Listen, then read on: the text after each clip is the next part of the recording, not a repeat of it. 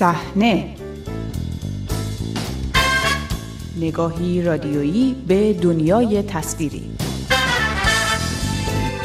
سلام به نخستین شماره مجله هفتگی صحنه در سال 1400 خوش آمدید. من بابک غفوری آذر هستم.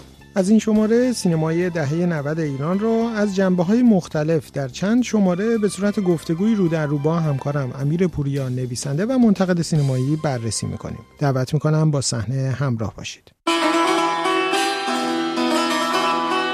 سینمای ایران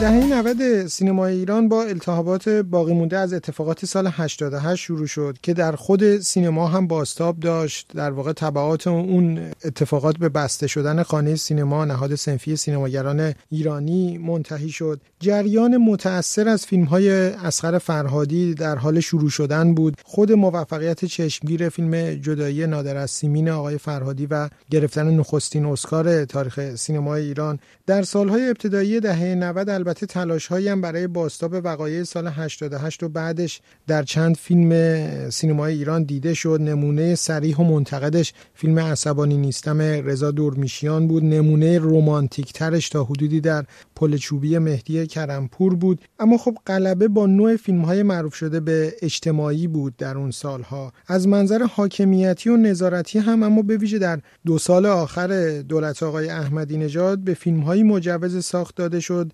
درباره سال 88 که بعدتر در دولت آقای روحانی نمونهش دیده نشد. اون اتفاقات اون دوران رو از این منظر و نکتهایی که من میگم چگونه می‌بینی امیر؟ یه توصیفی دارم که تو سالهایی که ایران بودم خیلی به کارش میبردم که به نظرم می‌رسید که دو دولت حسن روحانی احتیاطشون درباره اینکه فیلمی به اتفاقات سال 88 و وضعیت مردم اشاره نکنه احتیاطشون بیشتر بود. یعنی انگار که بیشتر می‌خواستند به اصطلاح عام هوای اون دولت رو داشته باشند و تعارضی از آنچه که در جامعه جریان داشت و باستاب ندن. و این خیلی اتفاق عجیبی بود. در دولت محمود احمدی نژاد این تلاش برای اینکه اونجوری که شماها تصور می‌کنید ما با شما اهل فرهنگ تقابل داریم اونجوری هم نیست. این تلاشه در خیلی جزئیات ریز مثل خود آزاد شدن فیلم درباره الی با در واقع حرف مستقیم خود محمود احمدی نژاد اتفاق افتاد.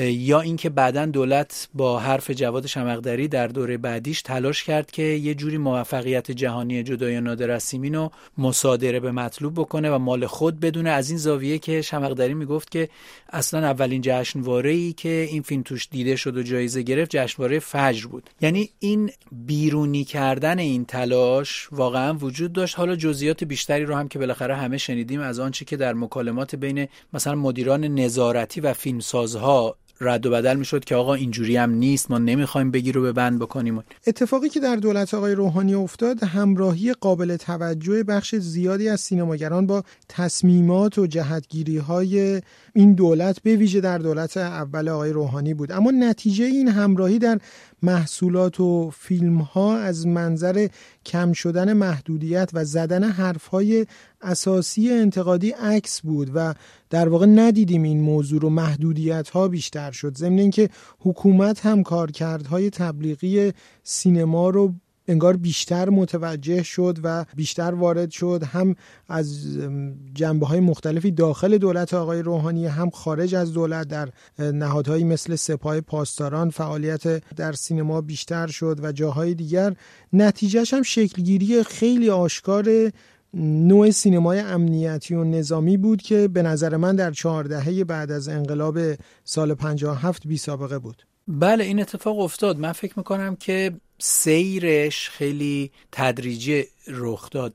اگه برگردیم به سینمای دهه های قبلی می‌بینیم که یک هیجانی در هیجان نمی‌خوام بگم از نوع مثبت هیجان گاهی از نوع نگرانی در تماشاگر از جمله در خود ما وجود داشت. وقتی که می‌دیدیم مثلا فیلم های اون موقع مشخصا و صرفا ابراهیم حاتمی کیا فیلم هایی از او اشاره می‌کنه به یک شخصیتی که اصلا شغل امنیتی اطلاعاتی داره. حتی برخی از جزئیات یادمه که از این پچ پچ بچه ها تو سالن نمایش فیلم ها تو جشنواره فجر ایجاد می‌کرد که یعنی منظورش همینی بود که منم فکر کردم توی بغل دستی و جلوی من نشسته یا پشت سریم هم همینو گرفتی از فیلم که مثلا داره اشاره می‌کنه که تو آژانس شیشه ای این فکس من اصل نامه رو می‌خوام. یعنی قراره که این نامه از خود بیت رهبری فکس بشه یا ارسال بشه. و این یک هیجان تو هم با استرابی داشت که فیلم تا کجا داره به رؤوس حاکمیت اشاره می‌کنه. بعدا حاتمی ها اینو برد در جریانی که فکر می‌کنم من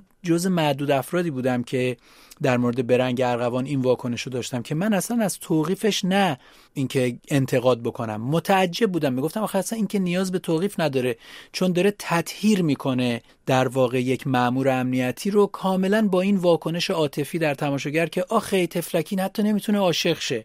اجازه این رو نداره به دلیل در واقع ترجیح تکلیف و مسئولیتش بر احساسات فردیش. این جریان به جایی رسید که به نظرم اگر نگیم قب بریم سراغ این کلمه که بگیم محدود گذاریش دیگه از بین رفت ریخت. یعنی آدم ها فکر کردن که مثل مشاغل دیگری که میشه راجع بهش فیلم ساخت شما می‌تونید در این باره فیلم بسازید و فقط اون جهت کلی باید مطلوب می بود در نتیجه اتفاقی که افتاد این بود که ما همش فکر می‌کردیم که در یک جاهایی داره جسارتی رخ میده که مثلا در همین فیلم پل چوبی که مثال زدی یا توی اون اپیزودی که همین کارگردان مهدی کرمپور در فیلم تهران تهران ساخت یه شخصیتی داریم که به نظر می‌رسه به غیر از اینی که مثلا یه مأمور انتظامیه یا یه بازجوه یا یک مثلا ناظر وزارت ارشاده انگار که یک ور امنیتی اطلاعاتی هم داره. و بعد کم کم دیدیم که انگار این اگر از یک جریان کلی پیروی کنه و یک خطوطی رو زیر پا نذاره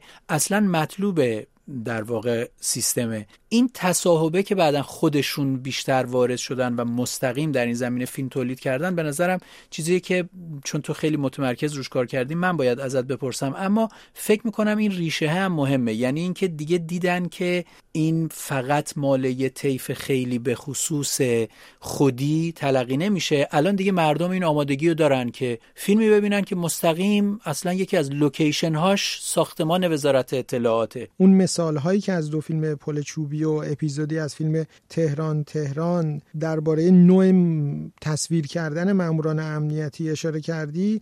بگم که در اون دو فیلم اتفاقا نگاه فیلمساز به اون شخصیت مأمور امنیتی منتقدانه است و مشخص خیلی همدل نیست باهاشون. اما بعدتر در فیلم های سینماگران دیگر خیلی نگاه همدلانه و همراهانه در ترسیم کردن ماموران امنیتی دیدیم. یه نمونه خوبش فیلم امکان مینای کمال تبریزی بعدتر هم که دو فیلم مهم دهه 90 سینما ایران ماجرای نیمروز یک و دو ماموران امنیتی اصلا قهرمان هستند و تماشاگر قراره که نگران اونها بشه باهاشون همدل باشه و تعقیب بکنه اقداماتشون رو. این شکل پرداخت فقط در اون فیلم های پروپاگاندایی دهه 60 سینمای ایران تا حدودی و بعدتر هم در نیمه اول دهه 70 دیده می‌شد. اینجا در واقع با ساختارهای تازه و تا حدودی جدیدتر این افراد و ماموران امنیتی رو می‌دیدیم.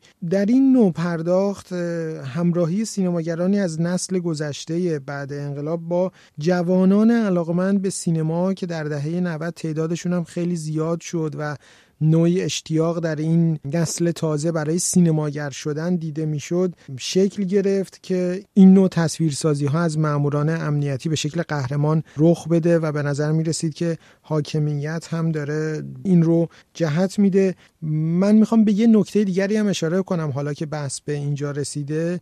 اون هم به نوع دیگری از فیلم ها که در سینمای ایران در دهه 90 از جریان سینمای غیر رسمی ایران ساخته شدند به اندازه همون فیلم های جریان سینمای رسمی مهم و, و فکر می‌کنم حالا ارزشمندتر هم هستن. اون هم فیلم های سینمای اگه بخوایم اسمشو بذاریم زیرزمینی ایران هست. به طور مشخص فیلم های جعفر پناهی و محمد رسولوف که موفقیت های بین المللی نیمه دوم دهه 90 سینمای ایران رو هم فیلم های این فیلمسازان شکل دادند. می‌خوام از فیلم دست نوشته ها نمیسوزنده محمد رسولوف نام ببرم که غیر از سراحتش در تصویر کردن حقیقی یکی از اتفاقات مهم تاریخ معاصر یعنی قتل های زنجیره‌ای و فشار بر روشنفکران تصویری کاملا متفاوت از ماموران امنیتی جمهوری اسلامی.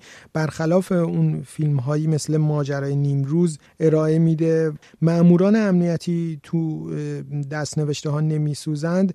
اصلا قهرمان نیستند. خیلی اتفاقا زمینی تصویر شدن و حتی در مواردی خیلی هم مفلوک هستند. از این نظر واقعا یک فیلم نمونه‌ای هست در سینمای ایران و در دهه 90 سینمای ایران. نکته مهمیه این از این جهت که در واقع اگه بخوایم یک دلیلی برای جلوه عمومی اگر نگیم موفقیت فیلم هایی مثل سیانور فیلم های مهدویان اینها آنچه که مثلا در یک رد کارپت یا فوتوشوتی که برای فیلم برگزار میشه استقبال عمومی مردم هم همراهش باشه. اگر بگیم اینها موفق شدن این کارو بکنن از این منظر بود که کارگردانهای جوانتری نگاهی به سینما داشتند که با به قدر کافی فیلم آمریکایی دیدن هم توأم بود. چیزی که اصلا در اون بچه های خودی اغلب از تجربه جبهه آمده در دهه 60 که کلی طول کشید تا در واقع فیلم هاشون به لحاظ تکنیکی پخته تر شد. خود کارگردانی مثل زنده یاد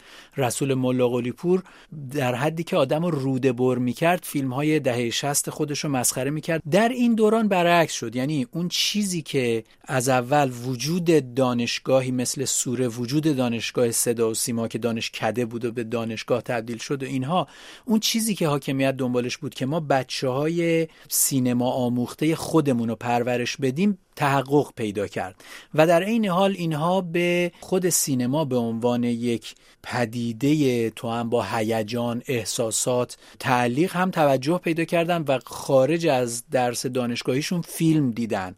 سینمای آمریکا رو شناختن. برعکسش در فیلم هاشون اتفاق افتاد. یعنی اینکه توی فیلم ها آنچه که مطرح می‌کردند کاملا محدود به جامعه ایران و منطبق بر نگاهی بود که دیگه به نظر می رسید احتیاج به سفارش مستقیم سفارش به معنی یک دو سه اوتلاین کردن میگم. فیلم ها که خب برای همون مجموعه ها مثل سازمان اوج و اینها ساخته می‌شد. اما احتیاج به اوتلاین بندی نبود. خود نگاه فیلمساز در بخش فیلمنامه نویسیش در اون بخشی که مثلا یک محقق برای فیلم های مهدویان کار می‌کرد اصلا منطبق بود بر همون خانشی که حاکمیت از مثلا تقابل با مجاهدین از اتفاقای مربوط به جنگ از ترورهای توی ایران می‌خواست جلوه بده و از حتی پدیده هایی که دیگه حکومت مقابلش قرار نگرفته بود خودش عاملش بود مثل اعدام های در واقع سال 67 اگر این هوش رو داشتند که زن و مرد فیلم های مربوط به این مسائل تو دهه 60 و از زن و شوهر تبدیل می‌کردن اغلب به یک رابطه عاشقانه ای که ممکنه پیش از ازدواج باشه اون رابطه هایی که در واقع توی خود عوامل مجاهدین توی ماجرای نیمروز دومی هست و اینها یا توی سیانور هست. اینا از سینما آمریکا می اومد که یعنی اینجوری تماشاگر بیشتر همراه خواهد شد این بازیگرای جوان رو بیشتر بهشون دل خواهد داد. اما حرف کاملا محدود بود به جامعه ایران. درست برعکسش تو فیلم های رسول پناهی اتفاق می افتاد با وجود اینکه نگاه ظاهربین فکر می‌کنه اینا فقط دارن مخالفت با ممنوعیت ها توقیف ها فشارهایی که بر اقلیت های دینی میاد بر طبقات محروم اجتماعی میاد. فقط اینا رو مطرح می‌کنن در ایران این دهه ها ولی فیلم ها افق نگاهشون جهانی بود. اون چیزی که در مورد ممنوعیت خلق هنری در فیلم محبوب من در فیلم های پناهی در این دوران فیلم سرخ اتفاق میفته کاملا یک روحیه جهانی برش حاکمه. و مسئله ممنوعیت صدای زن با اینکه در محدوده جامعه ایرانی رخ میده یا اون دغدغه‌ای که اون بچه دختر برای بازیگر شدن داره ولی یک فهم جهانی می‌تونه ازش رخ بده. یا آن چیزی که در پایان اپیزود اول شیطان وجود ندارد رخ میده کاملا با مثلا دیدگاه های واتسلاف هاول درباره مفهوم اعدام یا آنچه که ایوان کلیما درباره تفاوت بین قتل و آدم کشتن در مفهوم سیاسی امنیتیش مطرح می‌کنه. کاملا با اونها قابل انتباقن. بنابراین مفاهیم اینجا جهانی میشه در حالی که در اون نوع سینما نگاه از نظر الگوبرداری به سینمای آمریکا شبیه اما از نظر مسائلی که داره مطرح می‌کنه کاملا محدود به خواسته حاکمیت در اون دوران دهه 60 بررسی سینمای دهه 90 ایران رو در هفته آینده هم ادامه خواهیم داد. تا هفته آینده شب و روز خوبی براتون آرزو دارم.